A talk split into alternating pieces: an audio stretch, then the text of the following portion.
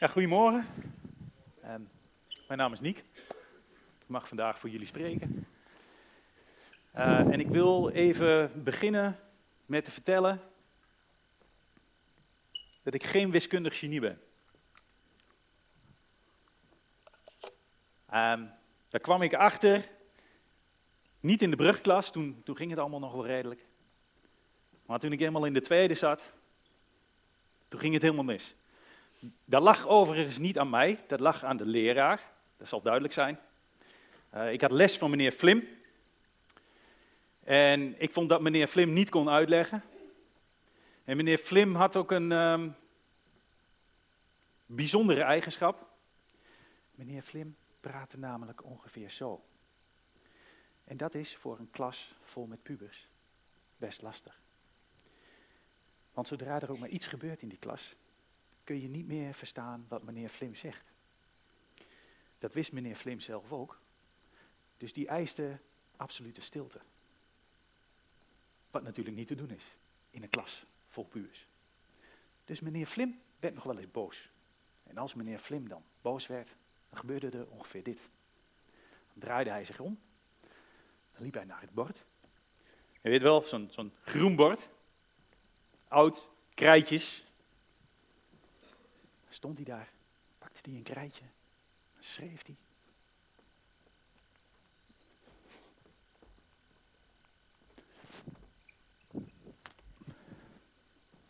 Ik ben boos.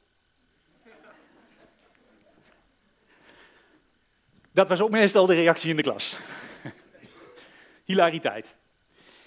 Maar goed, daar gaat het eigenlijk niet om. Meneer Flim heeft mij één ding bijgebracht.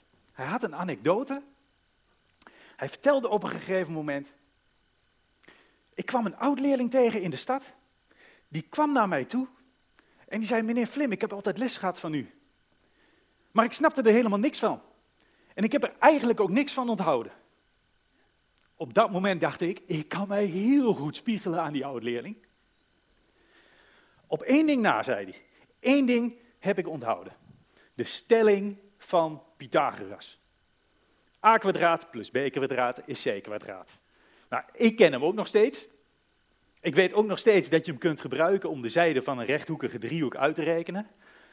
Maar daar houdt mijn kennis van wiskunde ook echt wel ongeveer op. Nu kun je die stelling ook nog bewijzen. Op een wiskundige manier.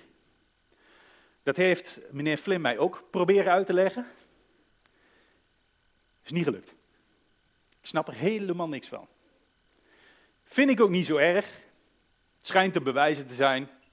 Ik geloof het zo wel dat hij waar is. Hoe kom je nou van iemand die het zo wel gelooft, naar de man die het niet kan geloven? Ongelovige Thomas. Wie heeft er wel eens gehoord van uh, ongelovige Thomas? Wie kent het verhaal uit de Bijbel over ongelovige Thomas? Wie kent het heel goed? Wie kent het een beetje? Nou, even voor als je het verhaal niet zo heel goed kent, geeft helemaal niks, we zijn hier om te leren. Uh, ongelovige Thomas. Dat verhaal gaat ongeveer zo. Je weet, de Heer Jezus die is op een gegeven moment gekruisigd, gestorven en begraven. Na een paar dagen staat hij op uit de dood en dan laat hij zich zien aan verschillende mensen. Hij laat zich onder andere zien aan zijn discipelen. Dat zijn de leerlingen, de mannen waarmee hij drie jaar lang is opgetrokken. Door Israël is getrokken, waarmee hij vriendschappen heeft gesloten. En op het moment dat hij dat doet, Thomas daar niet bij. Tijdje later komt Jezus ook Thomas tegen. En dan, Thomas die heeft gezegd tegen zijn vrienden van ja, dat verhaal van jullie, dat is mooi. Maar ik geloof het pas als ik Jezus zelf zie, als ik de gaten in zijn handen zie en in zijn zij, dan pas zal ik het geloven.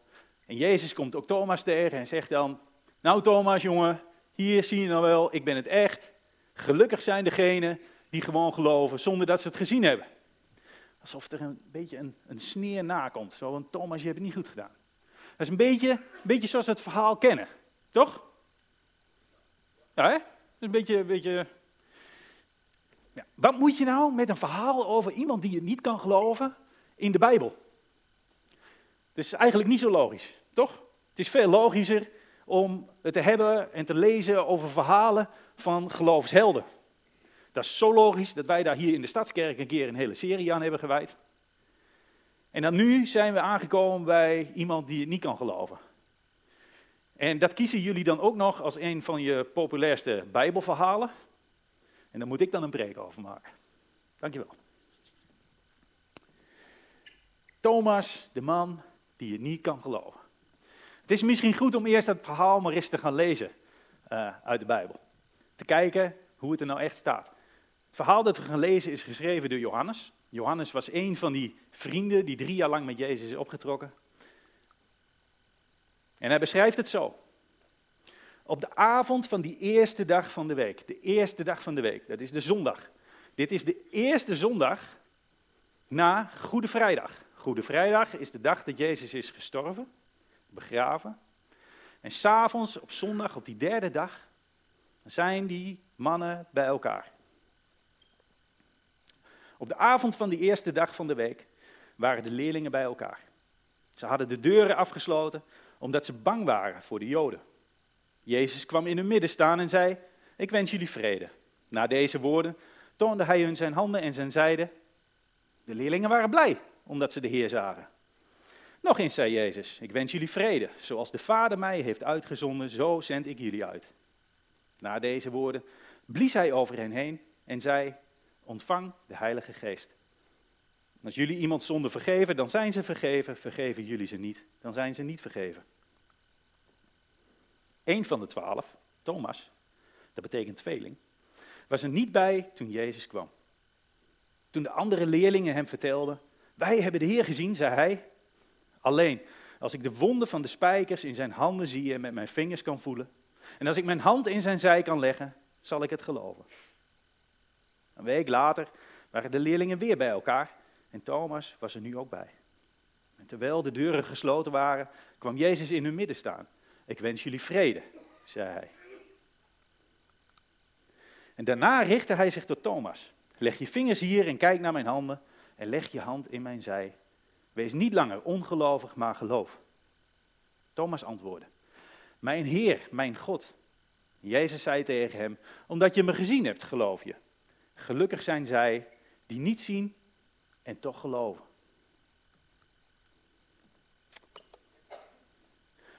Die Thomas, die is uh, ja, dankzij dit verhaal eigenlijk bekend geworden als uh, ongelovige Thomas. En we weten verder niet zo heel veel over hem. Er staat maar heel weinig over Thomas in de Bijbel, ook al trok hij ook drie jaar lang met Jezus op. Dus ja, het is daar ook een beetje in blijven hangen. Ongelovige Thomas. Maar als je dit verhaal nou goed leest, dan zie je, dat is, dat is eigenlijk helemaal niet terecht. Thomas was helemaal niet de enige die niet geloofde. Die, die, die, discipelen die zijn op zondagavond bij elkaar. Die zijn bang. Bang voor de Joden. He, die Joden hebben net Jezus gekruisigd, vermoord. En zij denken van ja, wat, wat, wat betekent dat voor ons? Ze weten dat wij bij die Jezus horen. Dus ze sluiten zich op achter gesloten deuren. En ze zijn bang. En dan ineens staat Jezus in hun midden en we weten niet precies hoe dat kan. We weten wel dat ze daar nog veel harder van schrokken.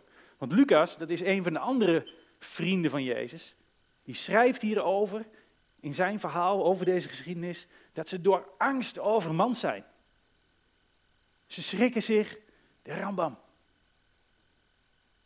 Allemaal kunnen ze het niet geloven. Dus hoezo hebben wij het alleen maar over ongelovige Thomas? Het hele clubje had gewoon serieuze geloofsvertwijfeling. Ik moet heel even naar mijn verhaal.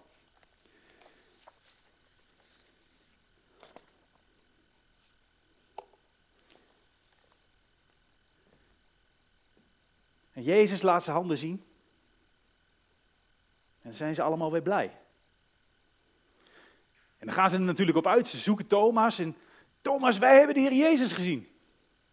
Nou, dan kun je ergens de reactie van Thomas wel voorstellen. Ja, lekker. Ik weet niet of ik dat kan geloven. En trouwens, als ik erover nadenk, ik vind het echt Waarom? Waarom komt Jezus nou net op dat moment bij jullie als ik er niet bij ben? We zijn, we zijn altijd bij elkaar. En één keer ben ik er niet bij. En dan, dan komt Jezus. Als ik erover nadenk, kom op zeg. Hoor ik er dan niet bij? Ben ik niet goed genoeg? Heb ik, heb ik iets gedaan waardoor Jezus mij misschien niet meer wil kennen? Kunt je voorstellen dat dit iets doet met Thomas. Dat hij hier niet zo blij van wordt. Bijzondere mooie van Thomas vind ik dan wel dat hij wel bij zijn vrienden blijft. Hij neemt geen afstand van ze. Ik denk dat er iets van nieuwsgierigheid in hem zat. Zou Jezus nog een keer komen? Maar ik geloof het niet. Ik geloof het pas als ik het zelf heb gezien. Volgens mij is dit een ongelooflijk herkenbaar verhaal. Hoe moeilijk is het niet om te geloven? Als je Jezus niet ziet in je leven. Als het lijkt alsof hij dood en begraven is. Hoe moeilijk is het om te geloven als je leven niet loopt zoals je het zelf graag zou willen? Als je misschien bent geveld door ziekte, misschien ben je wel ongeneeslijk ziek. Of als iemand van wie je zielsveel houdt tegen je zegt, ik zie het niet meer zitten. Ik heb geen zin meer in dit leven. Ik zie er geen hel meer in. Als je om je heen kijkt, de ellende in deze wereld. Mensen die doordraaien, insteken op een clubje kleuters in een speelparkje. Ellende van de oorlog in Oekraïne. De ellende van armoede, van honger in Afrika. Ellende van de uitzichtloosheid die duizenden op de vlucht doet slaan. Dat kan je toch moedeloos maken. Troosteloos, verdrietig, boos. Waar is God als je hem nodig hebt? Liefst zou je je terug willen trekken, jezelf op willen sluiten achter gesloten deuren. Laten we eerlijk zijn. Zo heel veel zien we niet van God in ons leven. je, zou, je zou wel eens een wonder willen meemaken, toch? Echt een duidelijk bewijs willen zien. Ik luisterde pas naar een podcast van een, een christelijke huisarts. Hij kreeg op een gegeven moment een telefoontje van een patiënt van hem, die al twintig jaar lang in een rolstoel zat. Hij neemt op. Dokter, ik ben genezen, ik kan lopen. Ik ben naar een genezingsdienst geweest, er is voor mij gebeden. Ik ben opgestaan en ik heb naar huis kunnen lopen. Niet één of twee pasjes kunnen zetten, nee, ik kon kilometers lopen. Ja, als dat denkt, ja. die is onderzoek gaan doen. Er zijn meer van dat soort verhalen. Die is een wetenschappelijk onderzoek gaan doen, heel serieus, met andere onderzoekers. En zijn conclusie uiteindelijk was, ja, gebedsgenezing komt voor. Maar wel heel weinig. En zegt hij, je zou willen dat het eens een keer echt heel spectaculair is. Dat, dat, dat iemand met een, met een geamputeerd been ineens een nieuw been aangegeven krijgt. Dat zou je willen, willen. Dat gebeurt dus niet. Je zou willen dat er een keer een heel overtuigend bewijs komt. Ik weet niet of dat per se betekent dat je dan tot geloof komt. We gaan heel even naar een filmpje kijken. Stel je nou voor dat, we, dat, uh, dat God die wil jullie laten zien dat hij er is. Hè? En dan komen we met neonlettertjes in de wolken te staan van hier ben ik. Hè? Zo. Zou, je dat, zou je dan geloven? Of nee. Niet? Niet? Nee. Nee, waarom niet? Nou, wel. Ja, jij zou wel geloven. Ik denk het wel, Als, als nou die lantaarnpaal omvalt, hè? Zou je dan geloven? Nee, Niet? nee, Nee. Waarom niet? Nee, dat kan, Kan er altijd eh, gebeuren. Kan het altijd gebeuren. Maar, maar wat moet er dan wel gebeuren voordat je gelooft? eh, dat je hem ziet of zo.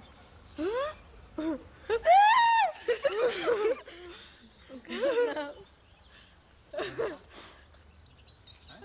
Ik ga hier weg, hoor. Ik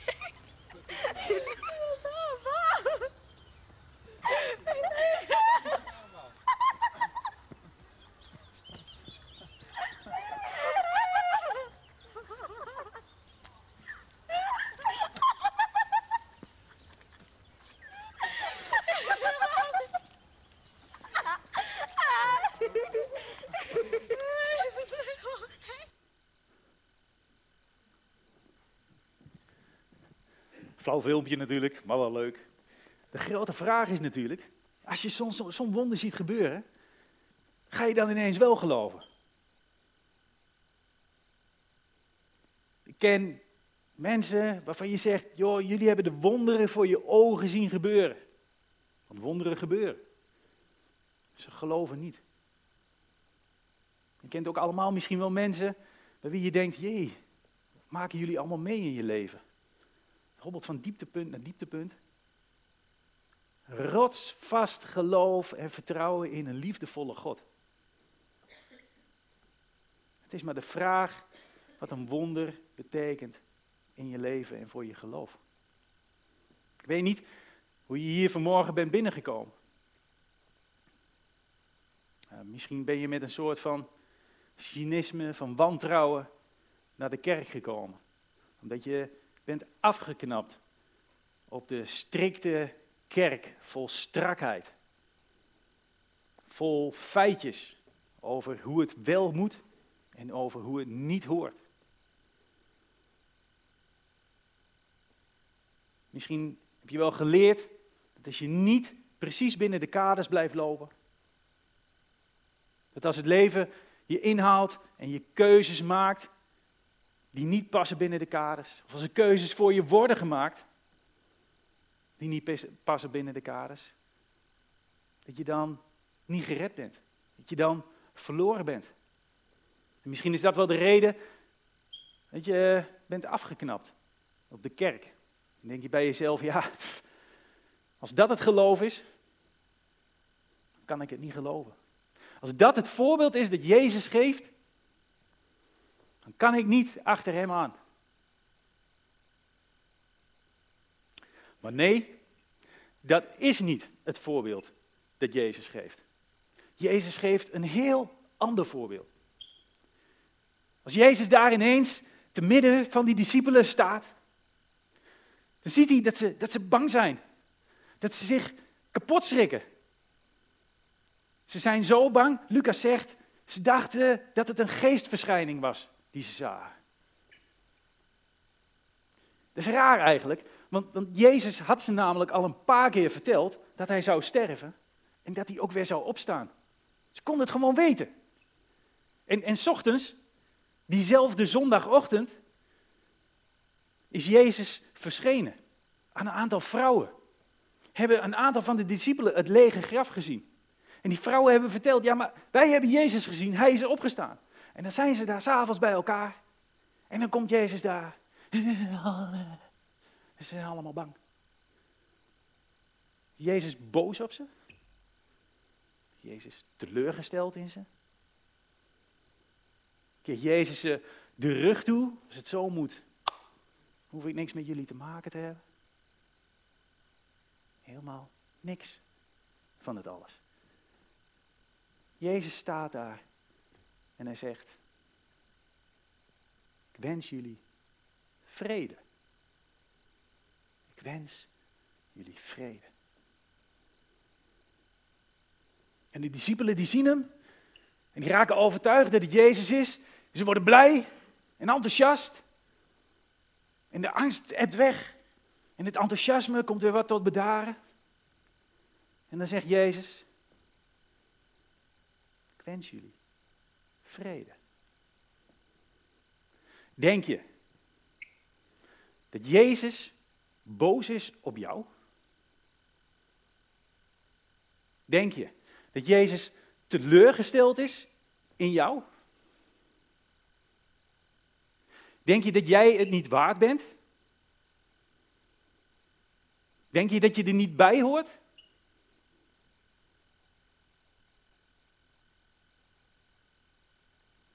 Ik wens je vrede. zegt Jezus. Tot twee keer toe. En dan die tweede keer zegt hij daar achteraan, ontvang de Heilige Geest. Het is misschien goed om heel even bij stil te blijven staan.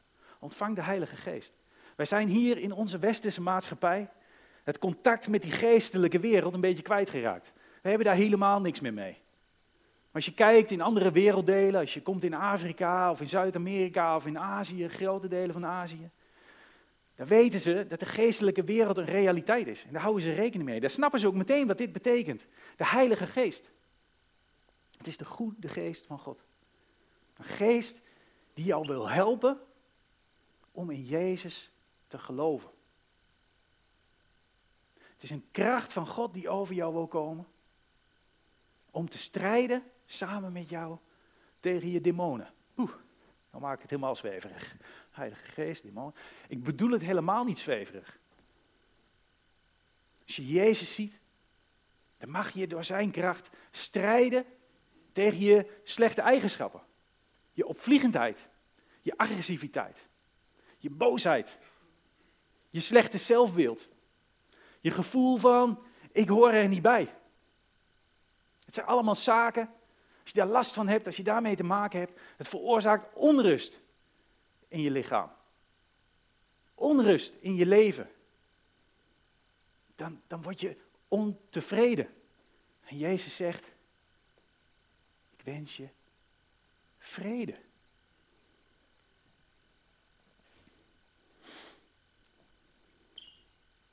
En dan Thomas.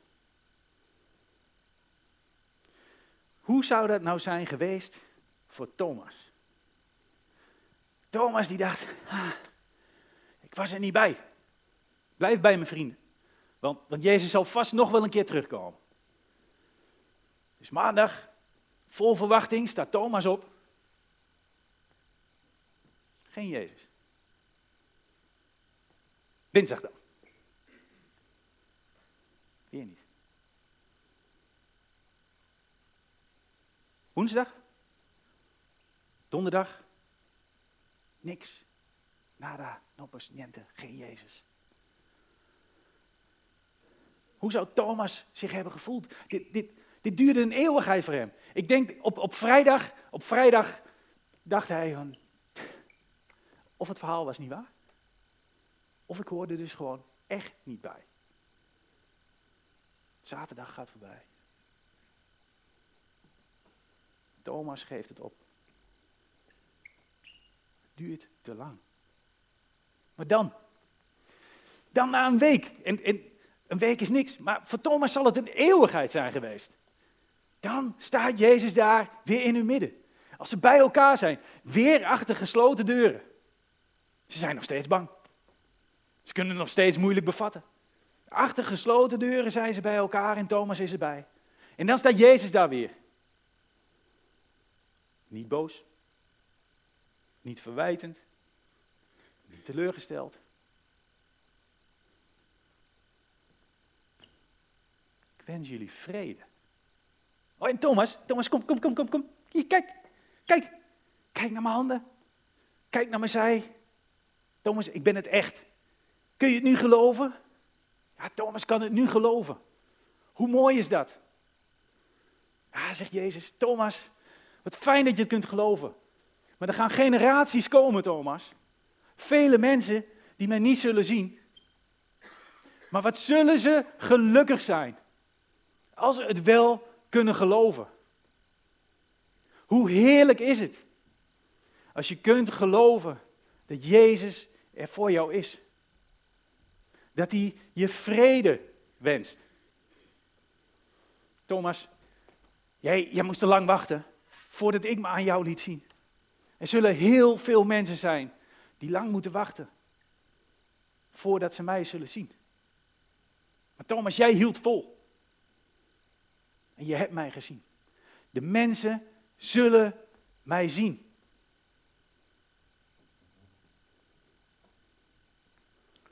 Misschien denk je wel, ja, ja, ik zou dat eigenlijk ook wel willen geloven.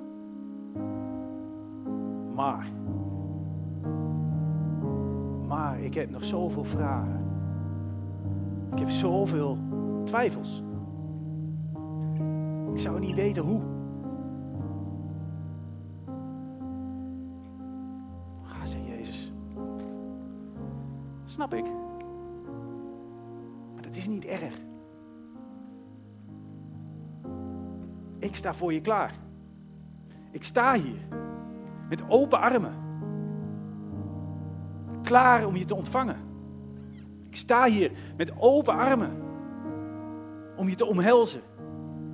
De wonden nog in mijn handen, de wonden nog in mijn zij. De pijn die jij voelt in jouw leven, kan ik met jou meevoelen.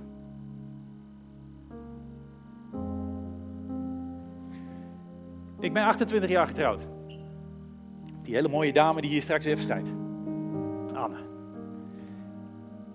En na 28 jaar zijn er momenten dat ik echt niks van Anne snap. Er zijn ook nog steeds dingen aan Anne die ik niet zo leuk vind. Kan je geruststellen, dat is 100% wederzijds. Ook zij snapt mij regelmatig niet. En ook zij vindt niet alles aan mij leuk. Bijvoorbeeld als ik een te hete strijkbout op haar lievelingskledingstuk neerzet, zoals afgelopen week gebeurde. Maar we houden van elkaar. Dat we elkaar niet begrijpen, dat we elkaar niet altijd leuk vinden. Dat betekent niet dat we geen relatie met elkaar kunnen hebben. Je hoeft Jezus niet in alles te begrijpen. Je hoeft niet alles te snappen uit de Bijbel. Om van Hem te kunnen houden. Om voorzichtige stapjes naar Hem toe te zetten. Stelling van Pythagoras. Ik weet dat er bewijzen voor zijn, ik heb ze niet nodig. Ik geloof het zo wel. Ik kies ervoor om die stelling te geloven. Wat doe jij vandaag? Durf jij ervoor te kiezen dat de vrede van Jezus er voor jou is? Durf je een stap naar Hem toe te zetten? Of ga je straks onveranderd weer naar huis? Wat ga je doen? De keuze is aan jou. Maar weet dat Jezus er voor je is. Hij kijkt naar je uit en zegt: Ik wens je vrede.